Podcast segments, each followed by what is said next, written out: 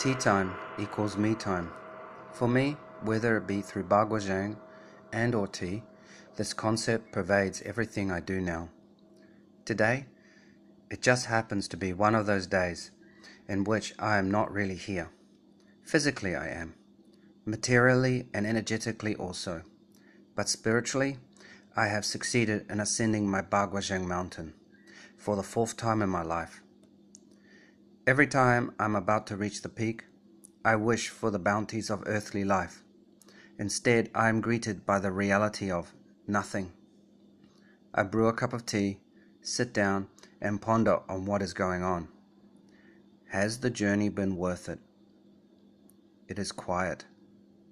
I am alone. Perhaps the closest experience I can relate to others is like visiting a place of worship with no tourists nor fellow worshippers around. It is all just you, in your seat of power, being at one with yourself. For the fighters out there, think of it as being in the changing room by yourself after you've won the fight.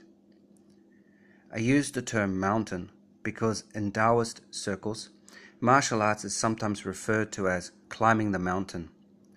Some take it literally and end up becoming a mountain hermit or joining a retreat. Others take it symbolically, and after having wrestled with the fact that the mountain will not come to them, decide to be the mountain itself. Baguazhang, spiritually, is like lathing. Round and round we go until it is refined into nothingness. We see our Tao. Nay, we are confronted by the Tao. Do we refill the teacup, or do we accept that tea time equals me time is done, at least for now. I am not alone in this, and it is not just a Baguazhang thing. Any path taken can reach this goal, if the person has chosen to take on such a path.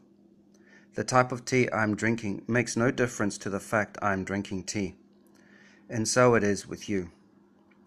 For those wondering about the gua at the start of each paragraph and know what they mean, the front gua is to be placed upon the second gua to make the hexagram.